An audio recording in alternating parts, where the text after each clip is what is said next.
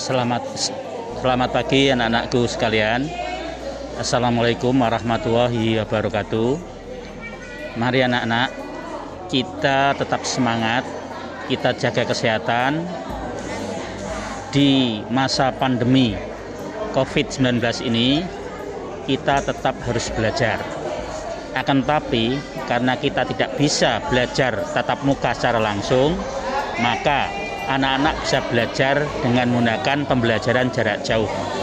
Salah satu yang saya gunakan yaitu dengan merekam materi pembelajaran yang nanti anak-anak bisa membuka dan mengulang-ulang jika materinya belum jelas. Demikian anak-anakku ya, nanti materi selanjutnya bisa saya share.